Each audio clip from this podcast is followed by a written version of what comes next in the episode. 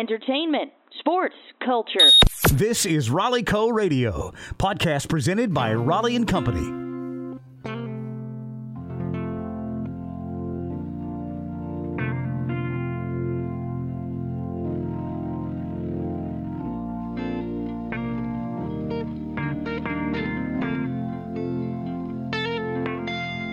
St. Paul the persecutor was a cruel and sinful man. Jesus hit him with a blinding light, and then his life began. I said, uh, yes.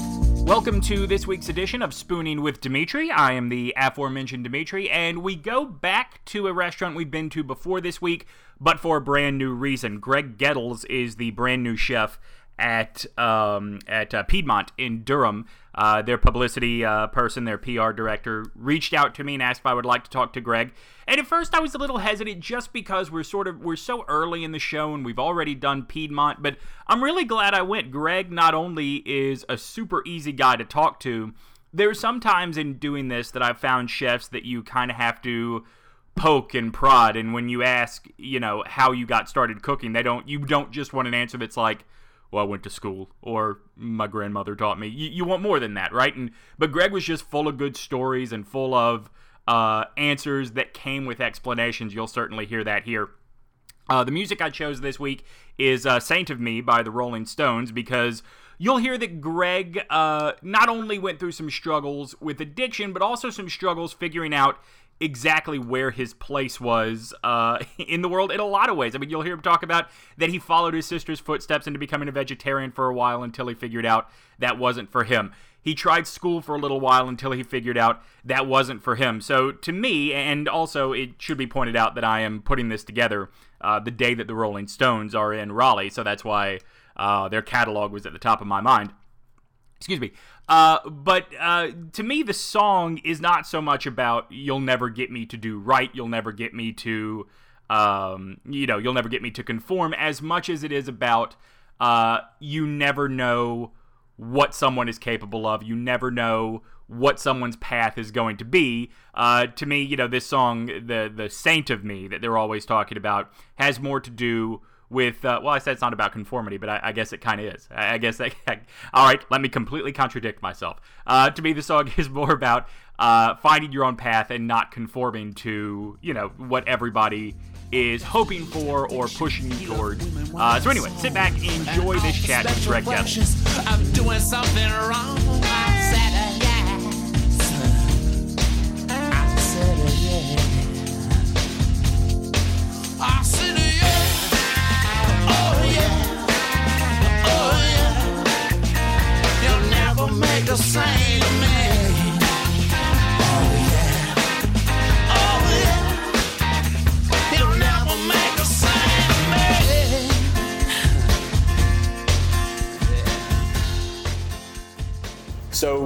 Are you a Triangle native? I call North Carolina home. Okay. Yeah. So, where'd you come from?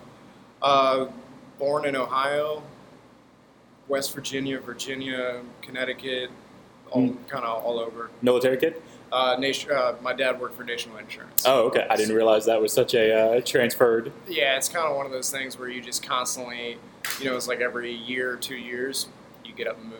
Yeah. I mean, he he don't he definitely wanted to work his way up. So Yeah. it was kind of the second a good job came up, he took it. Yeah. So So, growing up with uh, with that, growing up with a dad that was in insurance and had such a, I don't know, normal job, for lack of a better term, uh, was it sort of a I don't know if motivation is the right term, but was that sort of a, like, were you looking at that saying that's not what I want, and that sort of, that's sort of what led you to a more creative path? Well, I think that the inspiration for you know seeing my dad work as you know work as hard as he could and keep just never stop. I mean, Mm-hmm. Right. the man never stopped, and even to this day, he's retired, still didn't stop working. Right. You know, I mean, he's just one of those people who just can't can't sit still. Yeah. And um, I took that as kind of that's what I want to you know I want to move up. I want to do something. I want to make something. And um, we the family was very creative. So I have two older sisters who I idolize to this day. Um, one of them is actress. You know, she does Shakespearean. Mhm. I mean, that, that's her deal. That's Yeah. It's amazing. I you know I grew up watching her play, do plays, and all that.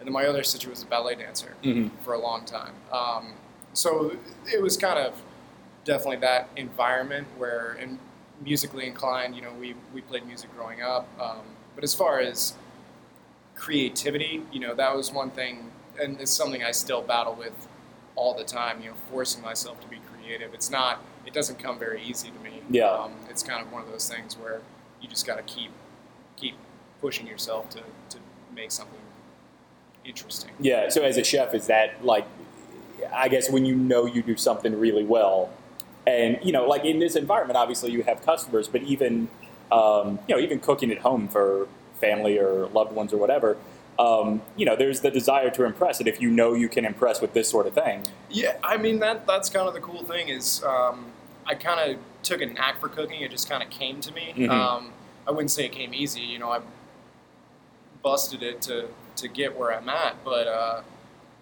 you know, I played sports growing up, so the team environment Mhm. very important to me, and I you know I kind of clicked with that immediately. Um, and just the strive to be better every day. You Yeah. know, to to never never go backwards, always move forwards, and um, you know just problem solving that that's one of my favorite parts about it is you know if you can't get something to work right or the way you want it to how do you manipulate it to Right. to get it to where you want it to be but uh but yeah it it, it was all about the the team environment that kind of drove me into it Yeah. um, and then we just I just kept going from there yeah. So what sports did you play growing up? Uh, soccer, baseball. Uh, I got really into hockey because Oh, wow. when you're in Connecticut, it's kind of like you, you, Everybody plays, yeah. You, you don't, um, you know, in the winters, everybody floods their backyards. You just skate Yeah. on the ponds, and um, so that was kind of the thing. It was you, you know, and since we moved around a lot, you know, having childhood friends, it didn't really.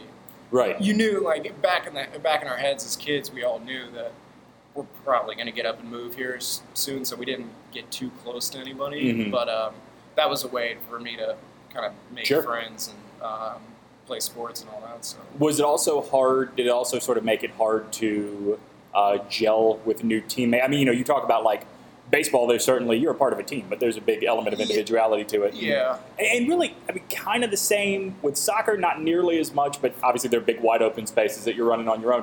Hockey's one of those things that I would imagine not coming from the same place or the same group with these kids that grew up together could make it a little bit hard. it, it was, and you know, it was kind of funny because all these kids, you know, everybody in the neighborhood, every kid played, Right. You know, and it was just kind of like when I came when I came to this came to Connecticut, it was kind of like, oh, I just want to be their friend so much. right. And, uh, so, but they were all so much better than I Of was. course. And you know, Where was the move to Connecticut from?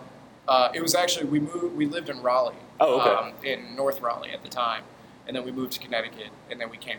Yeah. Came back. But this is pre-hurricane, so there's very little yeah, oh, opportunity yeah, to pick yeah. up hockey. There was no, and you know, my some of my favorite memories of my dad and I in North Raleigh. You know, I took an interest in hockey before I ever got serious about it, and um, him with a broomstick and me with a you know me with a stick, and just playing in the garage, Yeah. and messing around. But uh, but yeah, I, going to Connecticut was kind of like.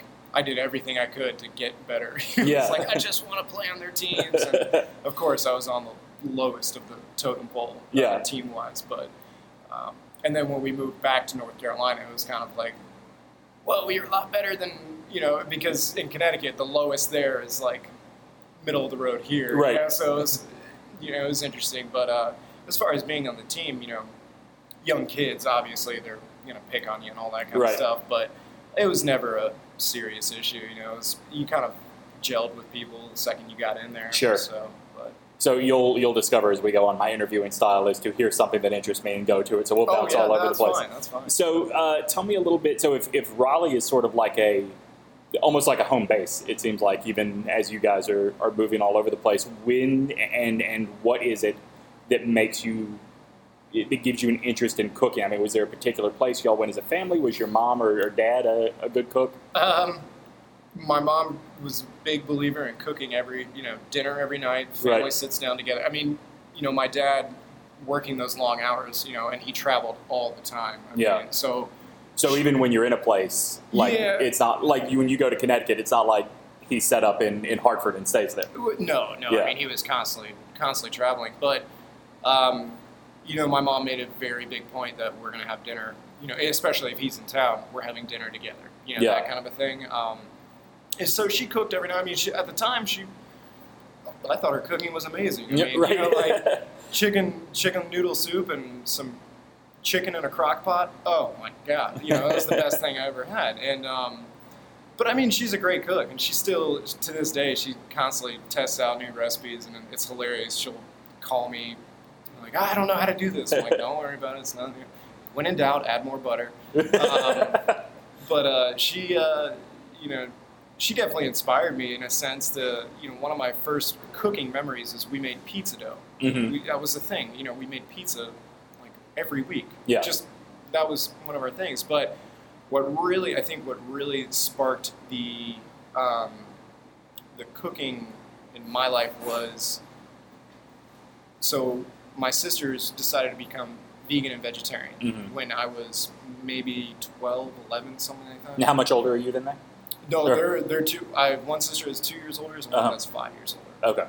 So, you know, of course, being you know, since we moved around so much, you know, my my oldest sister was the definition of cool to me. Right. You know, it was like, and she didn't want to have anything to do with me. You know, I to an to an extent, you know, she was very, you know, awesome, but. uh she was five years older. you know, Right. that- that's kind of a big difference when you're that young. And uh, That's, I I have a little sister that's five years younger than me, and it's funny you're saying that because one time we had this conversation, and now I'm, I'm going to be 34 in August, and she's 29, and she was sort of saying the same thing of like, you know, when you are, when I'm a senior and she's in seventh grade, yeah, you know, she said, you know, you were so cool to me, but it wasn't like you were cool, but your friends were the coolest. Yeah, yeah. Well, I mean, and that was the thing, you know.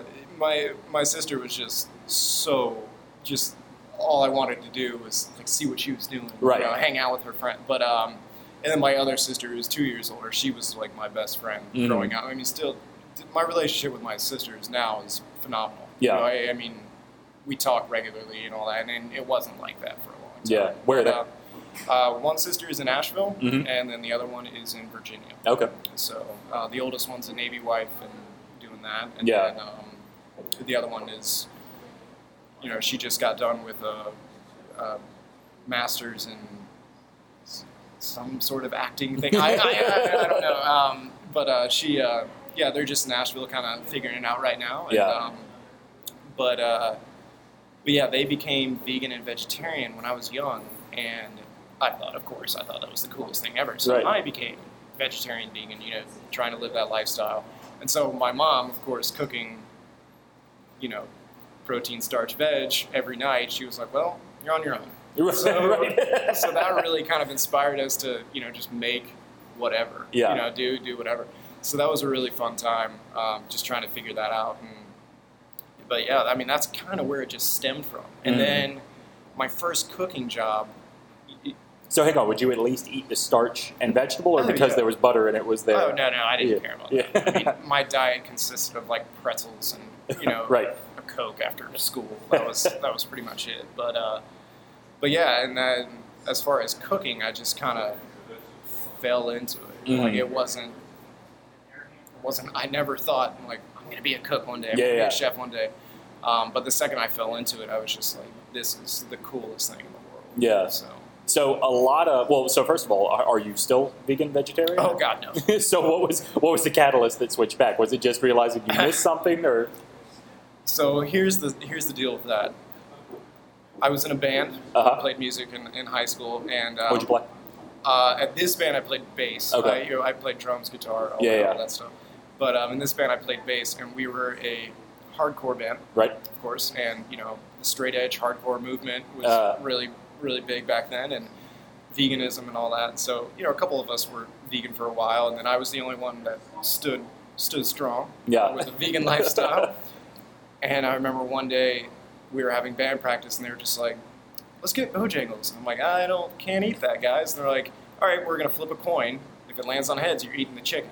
So, uh, all right. And sure enough, landed on heads, ate the chicken, and threw up for a couple days after that. but uh, but then it just kind of like you know, for a time I was really about animal welfare and all that, Mhm. and not really buying into PETA, but you know the factory farming and all that Well, kind of stuff, which is you know it's traumatizing to any right. young young teen. Um, but yeah, it, it wasn't like a definitive like, you know, I think I it might be a better idea to be to eat meat. You know, I, I did go to the doctor sometimes. Yeah. They're like, there's something wrong with you. You need to consume protein. But uh, I and of course I didn't really know what I was doing when I was Right. living the, the vegan lifestyle. So, but now it's kind of like eat whatever. Yeah. I, I couldn't care less. So um, you said that there was no sort of like definitive moment that you said you wanted to be a, a cook or a chef. Um, most people I talk to uh, say, you know, I went to uh, regular college and barely got through because I didn't know what I want to do, and then found cooking school. Same story, or did you? I did not go to school. Oh, really? Um, and that's one of the things. So I come from an academic family, Mhm. and you know, both my sisters graduated. You know, my parents graduated, and all that. So I kind of went the other route. You know, when I the second I graduated high school, I was out the door. You know, I touring with a band, or no, no, oh God, no, no. We Yeah. that didn't work. Um, but uh, you know, I also was kind of living a pretty rough lifestyle, Mhm. you know, and I, I really hate to say it, but you know, going into kitchens, that pirate lifestyle Yeah. is rampant, and you know, I bought into it. I was kind of like, that's awesome. That's perfect. Yeah. I want to live that, you know, and you know, uh, Anthony Bourdain's, you know, that that book came out, Kitchen Confidential. So Yeah. everybody idolized that book when it came out. Um, you know, I'd read Marco Pierre White's Heat, and I was Mhm. just like that. You know, I saw that, and I was like, oh, I want to be that guy. You know, Yeah. and um, so I just kind of bought into it and just lived the destructive Mm-hmm. lifestyle of you know staying up late, drugs, alcohol, whatever it may be, and then um, you know when I got it, I started realizing I had a knack for it, and um, it came pretty quickly to me. Just, I'm assuming you mean cooking and not the drugs and Yeah, alcohol. yeah, well, no, uh, they uh, came pretty naturally too. But uh, but the once I started realizing that you know maybe I could do something with this, that's when I took it more seriously. And you know I never up until um, three years ago I never had just one job. I always had Yeah. two jobs. I mean it was not only to support my my habits, but um, I wanted to learn. You know, Yeah, it was yeah. kind of one of those things. And I did go to community college for three weeks. so so let's not go around saying you're not educated. Yeah, I mean, you know, so I I went. I was working. Um, I was at Irregardless Cafe in Uh-huh. downtown in Raleigh, and um, I was working there on the line, and I was working a catering job in the morning, hmm and I was like, "This sucks. Like, Yeah. I gotta get." And I was like, "Well, what am I gonna do?" Yeah. I like reading. I'll be an English teacher. You know, having no idea, just kind of like I'll do that. Right. So, like sign up for community college, paid for tuition, got my books. After three weeks of it, I was like, I can't sit in a classroom. Yeah. And um, I do regret. I mean, that's one of my biggest regrets. Is I wish you know I idolized getting that paper, Mhm. just getting the de- degree. That's all I ever wanted. You know, and I maybe someday, but Sure. you know, and and then when I came up through the kitchens and started working in different places, I kind of saw that it wasn't necessary Yeah. to get a degree in the culinary. But you- know, I worked with a lot of guys that um, got bachelors. You know, Mhm. instead of the, just the generic associates. A lot of the guys that got bachelors, I mean, they said that they learned more in their the last two years than they did in the first two years. So, you know, who knows if that's ever down the road? Yeah. But um, but yeah, I, I mean, how can you how can you knock higher education? You know, how can you ever say that it's not a good idea? Even if you know a lot of people say ah, culinary school is a waste. I don't I don't think so. Yeah, I mean, you know, the so going having a background in radio and everything. I mean, I was very similar where I started like kind of knew what I wanted to do from 15. Um, I know people that listen to this podcast get sick of hearing story, but my dad's a chef. Um, so uh, he had a good customer that owned an oldie station in Mobile, Alabama, where I grew up. Was getting ready to open a rock station. Asked if I wanted to come sort of watch the thing be built from the ground up. Um, so when it came time to go to college, and I very much had parents who were like, "Oh, we don't care what you want to do. You're going to college." Yeah. It was, you know, because I was around all these people that were successes in their field without having a degree, some of them without having a high school degree. It was okay. What's the easiest thing? Film. I'll get a degree in film. And it wasn't until uh, the radio career hit the wall, kind of, that I even thought about maybe I should go back to school and get a degree in something useful. Yeah. Because having a degree in film from the University of Alabama is like having a degree in agriculture from the University of uh, Alaska. You know, I mean, it's really useless. What are you gonna do with yeah, exactly. Yeah. So, uh, so you then learn mostly from the people that are your bosses. Yeah, uh, I, I can't stress enough that I was I was lucky, man. Yeah. I, I mean, I got Well, sort of going back to like that luck. If you don't have anything to show them in terms of, I mean, like you're right. You learn more probably from a real world environment, but at least having the piece of paper is something to show someone Yeah. that you have at least the basic qualifications. What was it that got your foot in the door?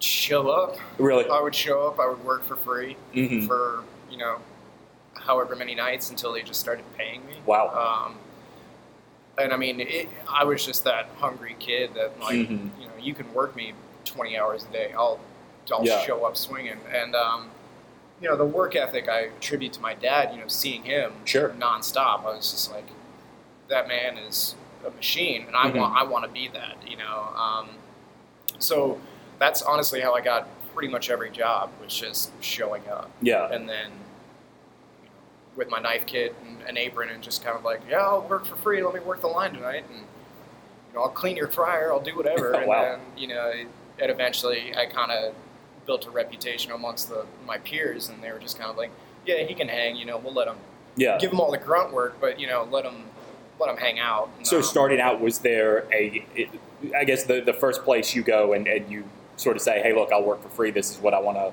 learn to do." Was it? Did you have a relationship with the chef? Did, was it just a place you? I just show up. Oh, really? I mean, but how did you pick out the first place you showed up? So I got into cooking. Um,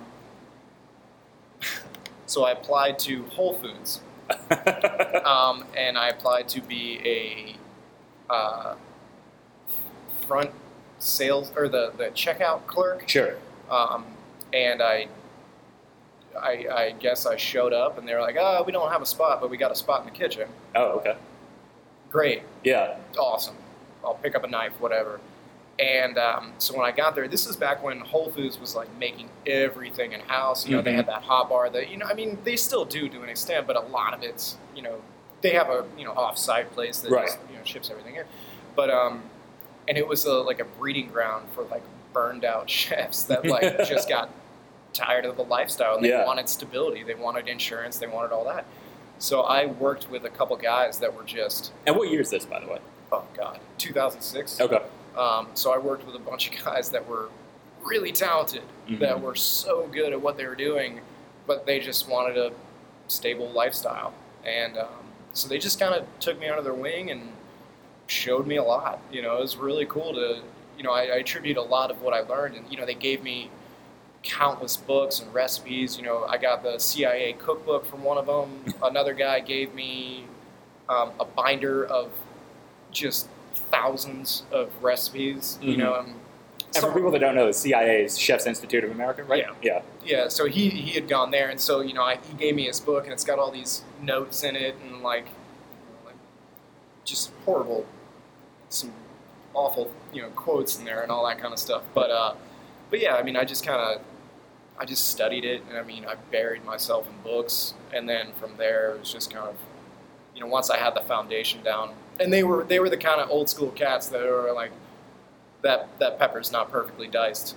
Do it again, Right. You know, and they would get in my face and all that kind of stuff. So they kind of broke me into it, and uh, you know, I was really into that lifestyle and that just aggressive, you know, you know, people getting in your face and letting you know how it was and all that kind Yeah. of stuff. And um, they just pushed me, and they were like, you know, the second I was thinking, I'm like, well, maybe I should get out of here. They're like, yeah, go, Yeah. go, go work.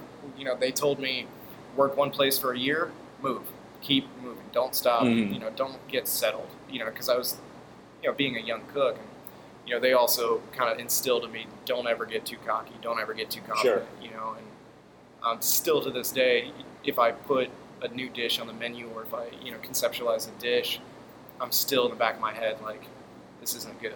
You know, Right. this isn't as good as it should be. This isn't, and I don't think I'll ever be satisfied because of what they instilled in me. It's like, don't ever be too cocky. Mm-hmm. Um, but I think that also helped me a lot moving up in the ranks through other kitchens because while other people were like showing off or like, look what I can do, like check out this, I was I had my head down and I Yeah. was just grinding away. So, Yeah. So you're what 27, 28 now? 27. 27. Um, so then learning from those guys that were so old school, you know, you being a head chef, is this your first head chef job or? Yes. Okay. Yes. So when do you or how do you sort of learn the personality management of it, of, of being a chef? Because, you know, guys in the kitchen, maybe not everyone is used to that in your face style, but it is, it's not uncommon. Yeah.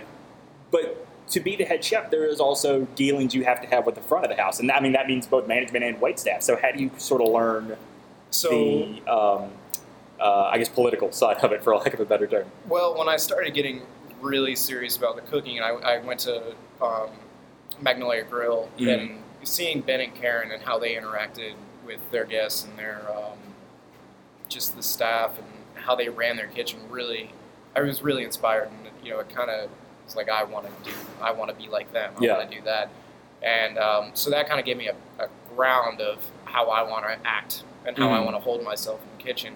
And then when I got to Heron's, I mean, that was a whole different world Yeah. of intensity and professionalism and all that. So that really set the ground for how I like hold myself in the kitchen and how you know they how they deal with their staff and how they deal with the front of the house and all that kind of stuff. Um, but you know, I I think we've all seen everybody who's cooked. They've all seen you know what you want to do, what you don't want to do. You know, Mhm. and there's nothing good or bad about you know seeing you know your past management and how they act and how I mean because what I took away from Ben, what I took away from Scott Crawford, what I took away from Steven Greene, from John Childers over at Herons. I mean, those guys are the real deal. I mean, they're they're unbelievable. Yeah. What they can do in a kitchen and how they hold themselves and how they get stuff done.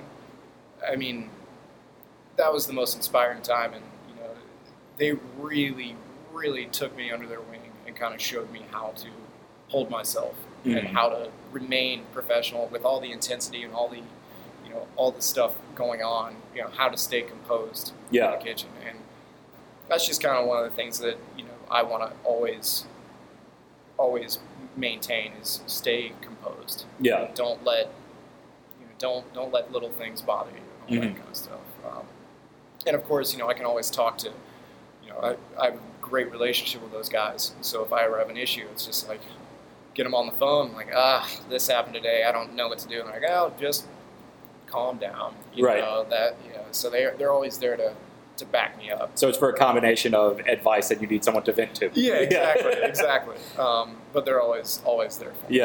Uh, all right. So I, I want to talk um, a little bit about a couple of things you hit on. One of them, sort of that don't ever get too comfortable.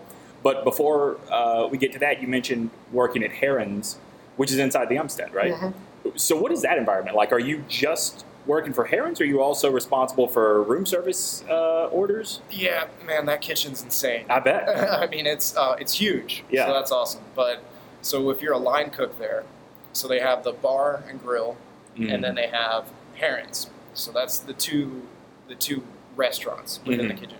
So if you're a bar cook, you never stop. Right. I mean, it's just tickets all day, and it's just kind of like after a while, you're like, oh, like I cannot believe this. I thought these people were here to get drunk. yeah, exactly. But um, and then if you're in Herons, you know they have breakfast, lunch, and dinner. Right. So that's a whole beast in itself. Um, and then they have the banquet side. You know, so I was hired in as a, a PM. Uh, I was uh, hired as a hot app cook okay. when I got there, and um, within a couple months, I moved to the proteins, and then became the entree cook, and then after you know a couple months of that, then I was promoted to sous chef. Mm. Um, so once you're, you know, when you're a line cook there, so you have two hours to prep for a six-hour service, Mhm. and you know, you you look at the other five-star, Forbes five-star establishments in the country.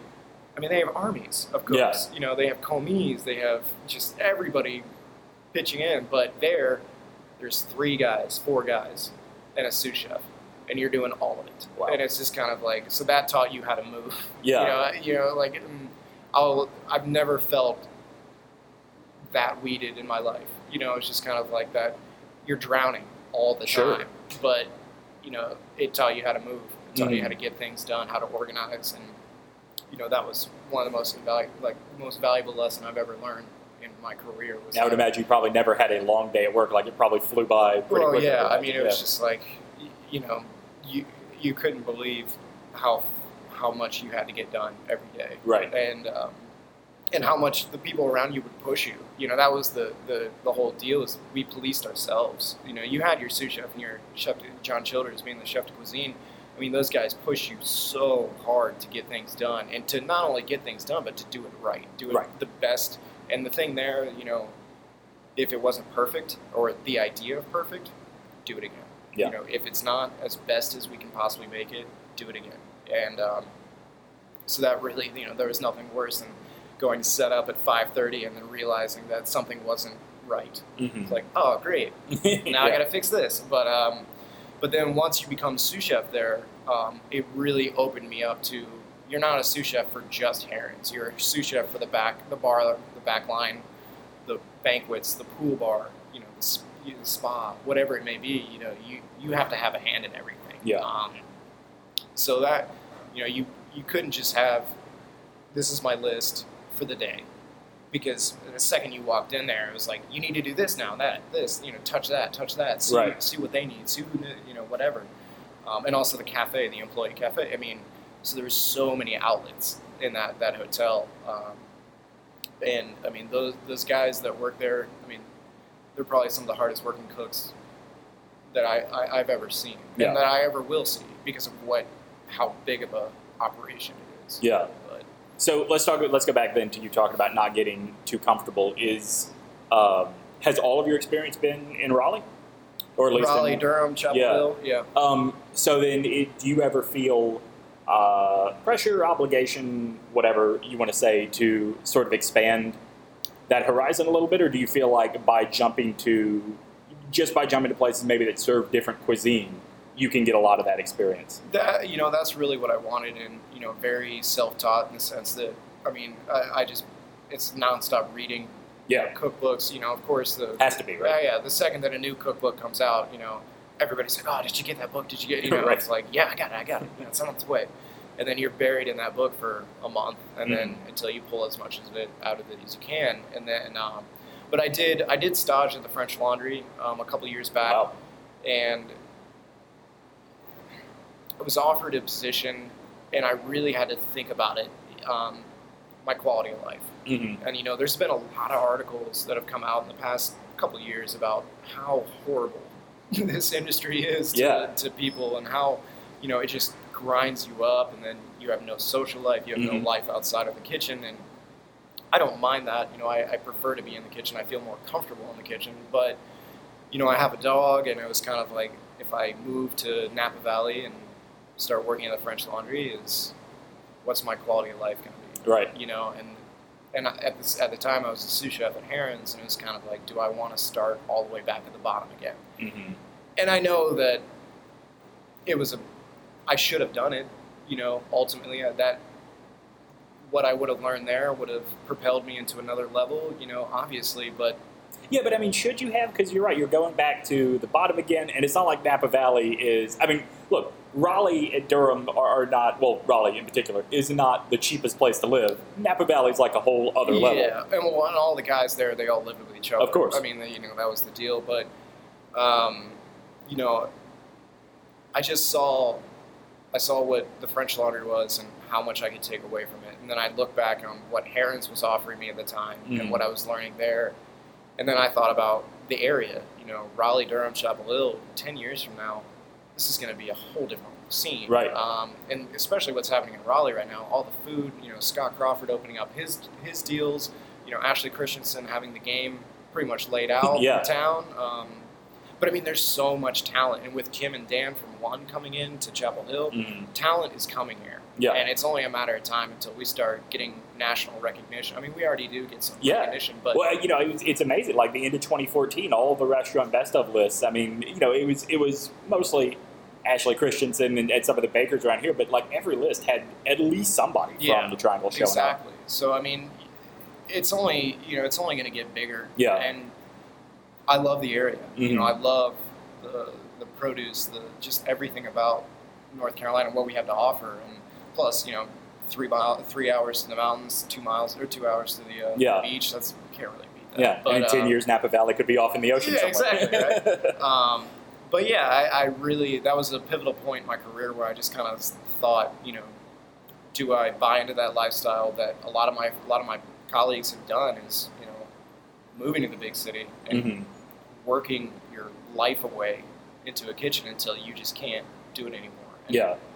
I didn't really see that that was for me, and um, you know, I developed a very good relationship with my parents. You know, I had lost that relationship, and I, I kind of wanted to to keep that going. Mhm. Um, like I said, I had the dog, and it was kind of I didn't want to just give him up or anything like Yeah. that. So it, it just really came down to, you know, let's see what North Carolina has to do. And, Yeah.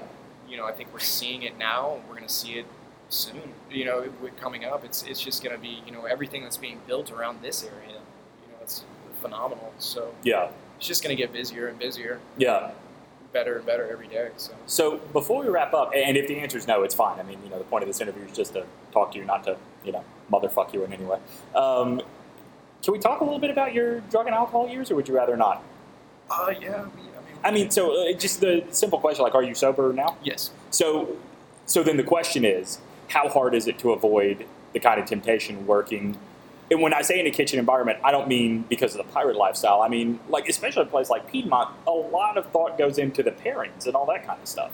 Yeah, well, I mean, you look at, you know, as far as staying away from it, you know, I there's not a day goes by that you know you don't think about it. Of course. I mean, it, it's just one of those things. It's kind of like when you quit smoking, right. you always think about it, you know. Um, but for me, it's just kind of been one of those things where it's like, I know what my life was. Yeah. Do I ever want to go back to that? Yeah. No, because the and it, it will happen so fast. Mhm. You know, it's just one of those things where you know how bad it gets, and you know that. I mean, do you really want to live your life like that? Right. You know, and it, it just was easy. It's it's getting easier, Right. obviously, but uh, now it's just kind of like, you know, I just I can't even imagine going back to Yeah. it. You know, It's it's weird as as you were saying that I was thinking that a restaurant is probably a or a kitchen in particular is probably a good and bad place to work because a sure you know there's there are all kinds of different lifestyles that have to come together to work in a kitchen and you know the the parents like but also like you mentioned there's hardly any time for a social life Yeah. when you're a chef so it's very easy to throw yourself into the work Yeah, and you know, you think about it. It's like, do I have time to do this? Right. No, I don't have time to right you know go out or whatever. And you know, it's one of those things that you you're so focused Mhm. on you know whatever my end all goal of this restaurant, you know, or this whatever where I am. Yeah. What's my end all goal here? Um, and I you know have to. John Childers always used to make me write pros and cons list, and um, you know I write those down. I write my goals down. It's like, uh, am I? Is this going to affect me negatively? Yes, and I'm not going to do it.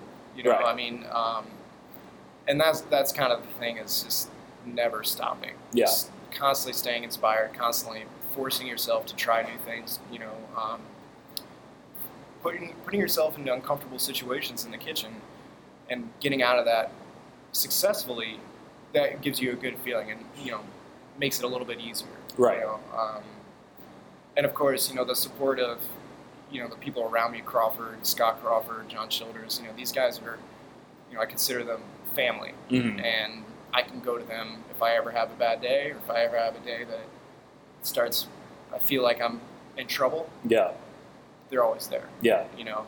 Um, so before we wrap up, you mentioned you've been doing this since 06, right? Yep. And all in the triangle. Yep. So that's about the time my wife and I got here in 05. Um, and you know, we first moved to the triangle, we moved to Durham. And I don't mean that none of this was here, but none of this was happening the way it is now. Yeah. So as you, from the inside, how did you sort of watch the culinary scene here grow? Because like Piedmont, you guys aren't exactly on a main stretch of downtown Durham, but you do very well. Like people know it's here and it's a destination for people. That probably wouldn't have been heard of even just ten years ago.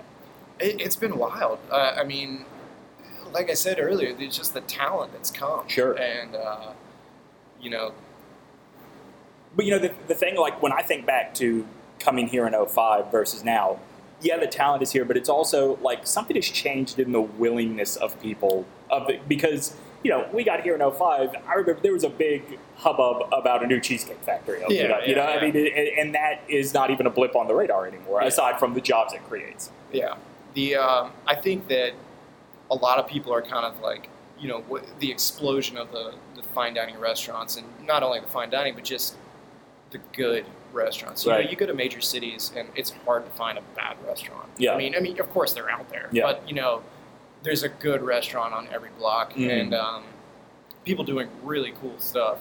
And I think that you know, North Carolina, we- you know, we've gotten back to the farmers and all that kind of Yeah. stuff, and you know, what's available to us is unbelievable. And um, I think that you know, people, some people are kind of thinking about like, how am I going to leave my legacy, and you know, how am I going to put my footprint on the culinary scene in this area, Mhm. you know, and what can we do to make North Carolina stand out? You know, I mean, South Carolina, Virginia, I mean, these places have done, especially in the southern food food industry, you know, they, they've done cool stuff. And I mean, North Carolina has a lot of great stuff going for it, you know, it's, but we haven't really stood out nationally yet. Um, so I think it's just kind of like, who's gonna who's gonna do it? Yeah. Who's gonna do something really spectacular? Yeah. End all goal. Yeah. You know. Well, very good, man. Thank you so much. Thank you. Good to meet you. Good to meet you as well.